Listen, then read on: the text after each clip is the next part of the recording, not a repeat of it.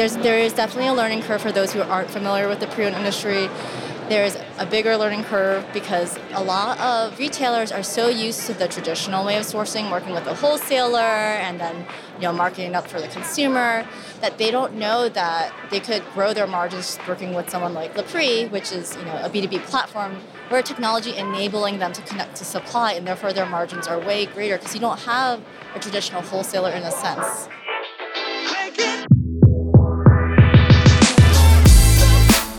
You're listening to Retail Remix, your inside access to candid conversations with the people shaping retail's future.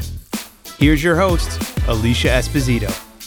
The NRF's Big Show is always an ideal time to sit down with folks you know in the industry.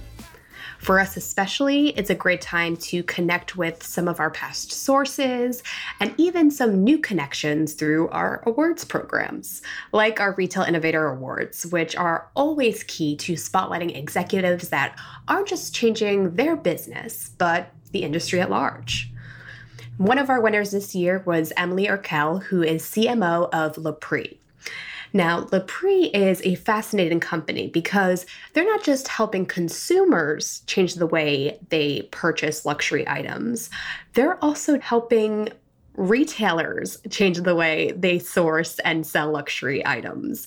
I guess you could call it a B2B to C type concept. And honestly, with resale exploding the way it is, I really think LePrix is doing some fascinating things to bring technology and education into the conversation.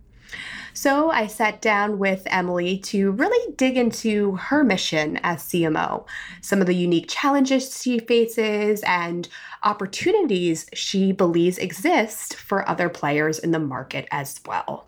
Listen in, honestly, I think even if you're not in this resale slash luxury commerce space, uh, you're bound to get some fascinating and helpful takeaways from Emily. Listen in.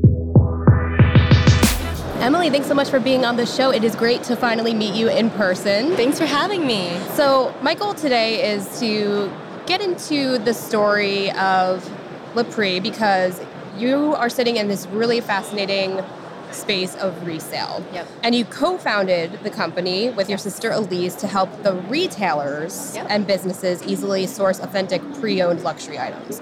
And I feel like on retail touch points, we've covered the consumer side of the discussion around resale, like the challenges around, like, oh, is this product legit? Is the quality good? Um, basically, the trust factor. So I wanted to ask you about the business side, since that's essentially your core audience, right? Like, what are the risks and the challenges for resale for the business side? Yeah, that's a great question. So maybe I can start with the background of how we started, and then yeah, I'll yeah, yeah. delve into how we solve that situation. So. Elise and I, my co-founder and sister, and I started LePrix initially as a consumer-facing business. We're business to consumer, B2C. We brought the best vintage and consignment stores online, and they actually reached out to us as we were helping them sell. They re- they realized they really needed our help sourcing. And so their problem became our opportunity to really help them. And that's kind of how we, the initial launch of LePrix Wholesale came. My sister and co-founder thought of the idea and was like, we should really help them figure out how to source better because that's how we're going to really change the resale industry and change the world. And so we launched LePrix Wholesale about three years ago. We're the leading B2B platform helping retailers source pre-owned luxury, like you said. And the way we address the challenges that you mentioned is the reason why we exist actually yeah. so a lot of retailers face a big problem of sourcing Right now, if they knew who to source from, they had to piecemeal inventory, they have to travel, it's very expensive, time consuming, they had to deal with all the customs and the duties and the shipping delays and everything like that. And that's if they know who to source from. And that's very time intensive, it's very expensive, it's not efficient at all. And that's because the wholesale industry for pre owned luxury is very fragmented and very analog. It's hundreds and hundreds of years old, and no one's ever digitized and organized the space and brought it online. And so that's what LePrix Wholesale does. That's what LePrix does. We basically have taken a very analog industry, digitized it, brought it online, making it really easy for retailers to source from heavily vetted suppliers who put their inventory onto our platform. And so we're a B2B marketplace. Every supplier that comes onto our platform, one is we thoroughly vet them. They must, some of them are some of the largest names in the pre owned wholesale industry. Some of them are names that retailers would never ever heard of. But all of these suppliers, they all authenticate. So that's one point of authentication. They authenticate at least once, if not twice. When a retailer sources on our platform, that item, whether they source it on our e-commerce site, which is like stock, or they bid in auctions, and we have many, many auctions, all that inventory that they source on our platform actually then comes from the supplier to our headquarters here in Bethesda, Maryland. And that's where our team of inspectors and authenticators work to make sure it's as described. Because for pre owned luxury, everything has to be very clearly described um, in condition, wear, and whatnot. But also, we help authenticate that. So before it goes to the retailer, before we ship it off, we use the best authenticators in the industry. It's Entrupy, but it's real authentication, authenticate first, Bababebi for Hermes. And that's because authentication and your reputation is so important in this industry. So every piece of item that comes through our warehouse that goes to our retailer is authenticated, if not twice, sometimes three times. Wow. And okay. that's how we make sure that we sell authentic product to our retail partners.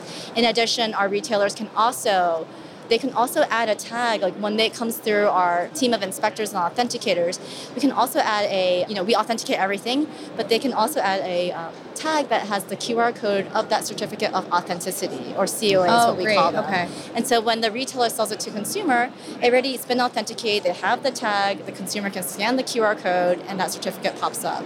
And it gives like a level of ease for the consumer and it helps retailers close the sale much faster too. So some of our retail partners, it's just a standard thing that they do. All their bags they purchase from LePrix or all their accessories and what whatnot come with that tag. Got and it. it really helps with their value proposition they're giving to their customer. Yeah, yeah. No, that makes perfect sense. And it's interesting that you brought up the analog nature of this space because I know just like in the early days of studying the secondhand market, so to speak, and how like the old way of resale was done, it was like, oh, this person I know in like Manhattan Yep. collects Hermes bags Yep. or, or Birkin bags. Right, and like right. that was like the person you went to. Yep.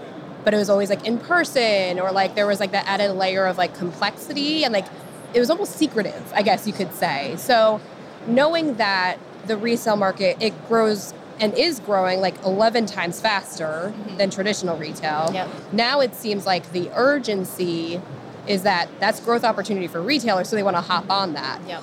So, what dynamics are driving this growth? Like, what is inspiring these smaller dealers to like digitize and modernize and really turn this into a bigger business? Like, what are all the dynamics at play here that validated definitely. the business? I mean, at the end of the day, consumer demand is the biggest driver of the pre-owned industry. Like you mentioned, 11 times faster. By 2025, it's expected to be a $77 billion industry, yeah, which is insane. And so those consumer tailwinds are really driving retailers to look for ways to offer pre-owned and that's where La LePrix comes in because oftentimes retailers don't know where to source from. If they do it's really cumbersome.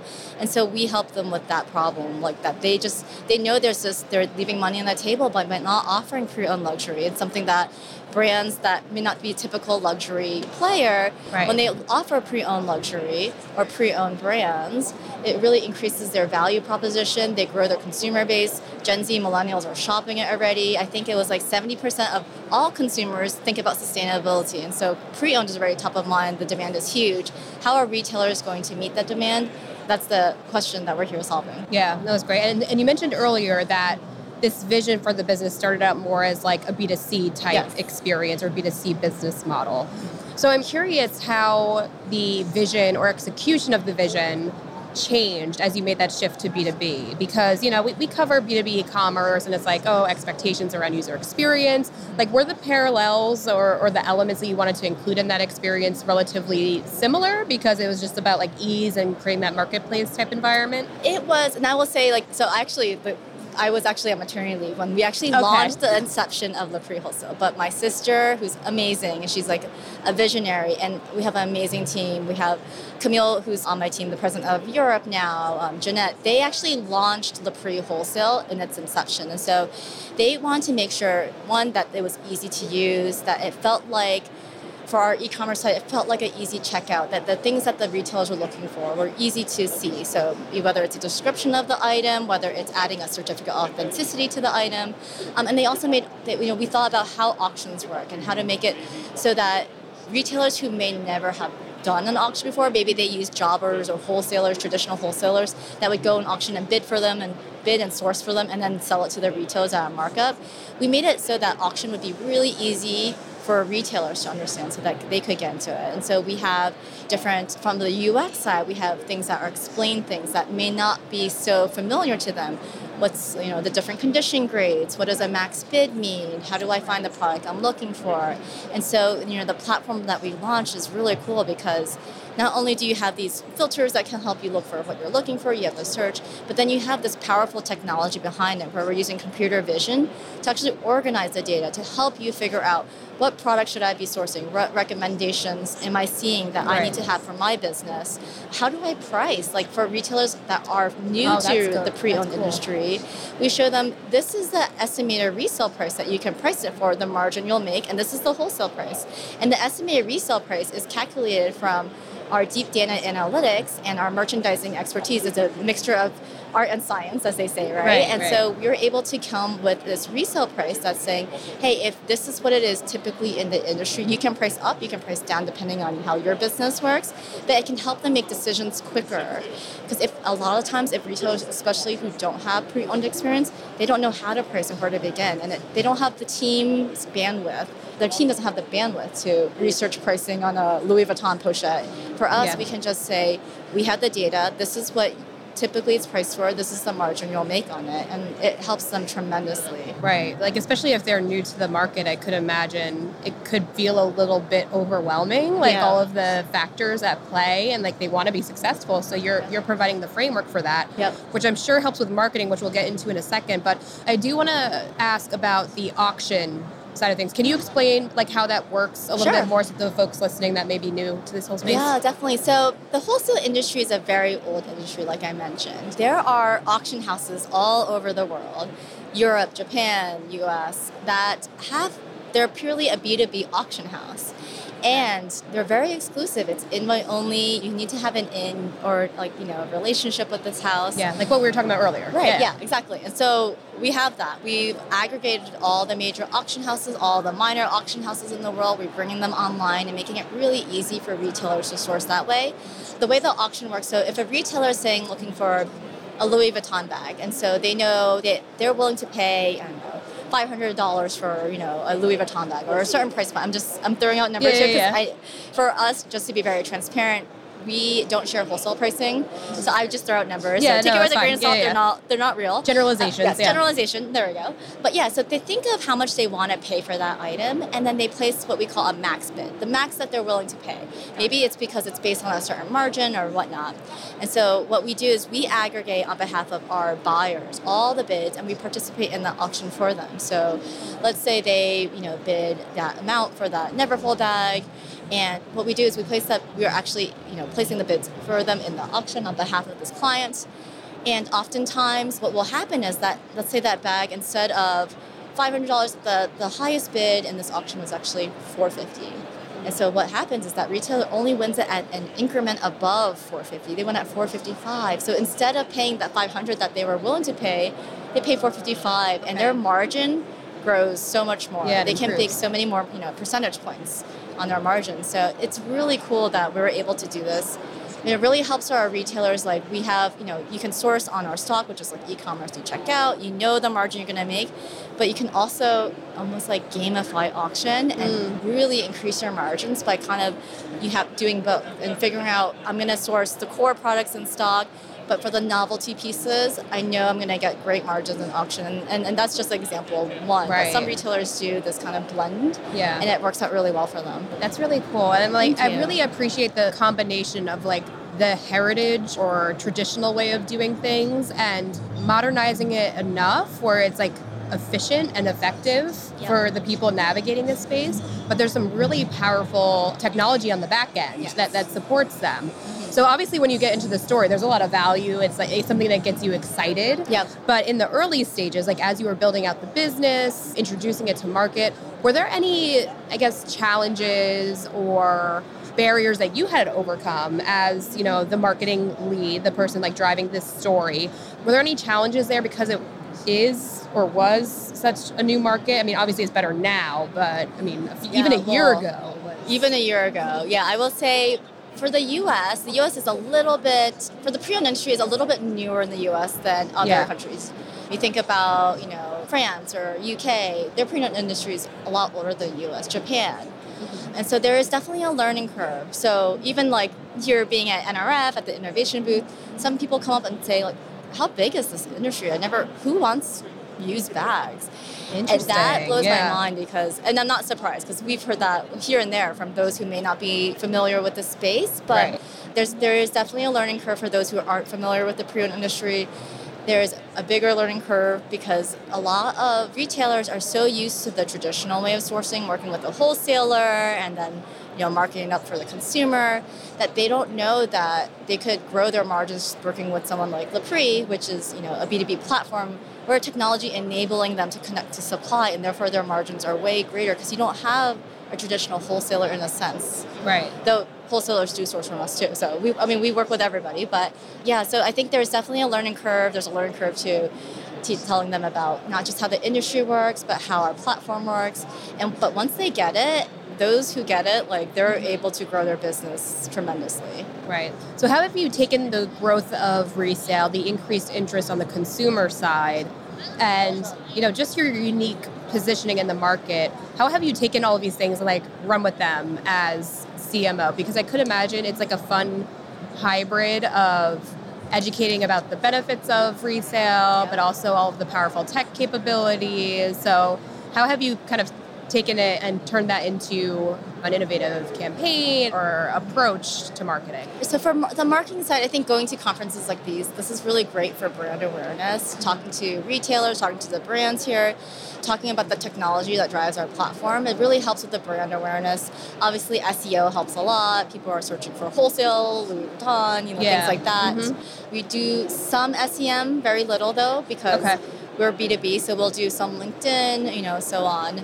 Conferences, I said trade shows, SEM, SEO, some social media, but again, it's such a different beast for marketing for B2C than B2B. It has to be super targeted too, Yes, I'm sure. absolutely, yes. And so it's really interesting. It's a different, just a totally different marketing strategy and totally different marketing approach. Yeah. Yeah. No, it's really interesting because I could imagine that it can be a good opportunity, but also a unique challenge because, again, resale as a broader market is growing so much and there's so much excitement and passion around it because of like the broader benefits. But I almost feel like, and I'm curious your, about your thoughts on this as well. There are like little pockets within the resale market of like different solution groups or company groups. So like there are different players doing different things. So is that challenging for you at all? Like having to navigate all the different like elements within the resale world? The resale world is so big, and we see ourselves as we call it the Switzerland of the resale world. Oh, I love that. we do. We're the technology, and we work with everyone in the industry: retailer, reseller, wholesaler. And with the other tech platforms, we're- Mhm. some of them we're partnered with in the resale space that do the technology behind Right, right. multi-channel and so this space is huge and there's enough there's enough space for everyone to play in and what i love about this space is that because it's so innovative and the people who are doing these things they are looking to partner and so you know i don't see them as a challenger or competitor i see them as partners and it's it's been really exciting you know being in the resale space at this time Which I'm sure helps from an acquisition perspective, right? Like if you have like these trusted partners and you're building out your ecosystem, those are essentially new inroads for other players, essentially, or other potential partners. yeah yeah. yeah Yeah, that's interesting. And then once people are on the platform, is it like they? How's the retention? I guess is the big question. Like when, when once people are engaged with like LePrix, mm-hmm. are people like, oh, this is amazing and so easy? So do you find that like that loyalty loop, so to speak, is pretty pretty seamless? It does. I think because, and I'll attribute to two things. Our tech platform is really easy to use. So shout out to like our tech team, but our account managers and our business development team, we don't think of our customers as customers. We think of ourselves as their partner, their extended buying team, their trusted, you know, we act as their like advisor. How do we get into resale? How do we do it right? Where are my 10 Louis Vuitton Neverfull bags? Oh, like we act as their even their operations arm. You know, it's stuck in customs. Don't worry, we got you. We're working with customs now. It'll be at your office in three days. You know, so. Right you know, I think with that kind of mentality, our active rate has been really great. And so we're private, so I can't share numbers. No, it's okay. Um, but you know, our customers who work with us, they like our platform because it's easy to use. But our team is what makes it special too, because our team really, really, truly cares about our partners, and we're there to see them succeed and to grow. Well, the resale market is poised for continued growth, which is super exciting for us to track on retail touchpoints and, and on the podcast. So, to that end, how is LePrix kind of riding that growth wave, so to speak? Like, what can we expect from you, and how are you guys striving to continue to innovate within this space? Because obviously you were a retail innovator award winners this year within good reason, but how are you going to maintain that momentum as a business? Yeah, I'm really excited about this year. So right now, I would say right now we're working on a few major things from a data side. So we have deep data because we work with major retailers, resellers, everything comes through our hands. You know, we sit on so much data right now. What we're doing is we're taking this very disorganized space, this very mm-hmm. fragmented space, where there's not a lot of data, and we're being able to use computer vision and matching it with this massive database that we're, we're collecting to be able to this you know bag comes through we use computer vision we know immediately the year the obviously the brand the year the style the, the material the hardware the condition it was last in things like that using computer vision the next phase is blockchain so we're, we're I don't know, yeah. such a buzzword, but yeah, yeah. We, no, it's huge in resale. Yeah, yeah, and resale is huge because if think about if you fingerprint a bag, you're able to tell not only from its initial point of sale, the first time it was sold, but you're able to tell how often it was authenticated. It's kind of it's where it's gone in the value chain, whether it was sold here, bought here, bought online, sold in store. Because what we're using is this blockchain technology that captures it at the payment source versus anything else. And there's no customer data. It's all about that item, that handbag in and of itself. So blockchain is really exciting. Uh, we're also working with all that data. You know, we're creating this what we call a master product catalog right now, and we're able to take that, like those that data, and actually turn it into like really true data intelligence on a global scale. And so we can help brands and retailers forecast what to buy, what to source. We can help brands figure out what to design next. Um, oh, I mean, oh, it's, okay. it's a really powerful thing that can really disrupt the industry in a way that's never been seen before. So and, and empower the industry. absolutely yeah. empower. Yeah, it, disrupt is probably not a great word. Empower exactly. Yeah. I love there that you word. Go. Yes, yeah. exactly. Because we we definitely see lots of synergies with retailers, but also brands too. Because I truly believe that the future is resale, and with technology, it's just it's just going to be a tremendous impact and a good impact on the on the world. Yeah, yeah. Like I said, we love watching this space because there are so many different players and that nature of everybody working together to support this or rally around this bigger mission or, or value for not just the industry, but just for the world, for consumers, is super exciting. So thank you for chatting with me and of sharing course. a little bit thank about thank you so much for having LePrix's special role in the world. You know, it has been super insightful. So thank you again. Thank you so much. And to all of you listening, would love to hear from you. Your thoughts on the resale space, where you're planning to embrace it drop us a line on social media at our touch points on Twitter or on retail touch points on LinkedIn. We would love to keep this very big, important conversation going. But for now, that's it from us. If you like this conversation, leave us a rating or review on your preferred podcast player. Thanks, everyone. We'll see you next time. Thanks for listening to this episode of Retail Remix. Be sure to subscribe so you never miss an episode. You can find us on your favorite podcast player. Until next time, keep mixing it up.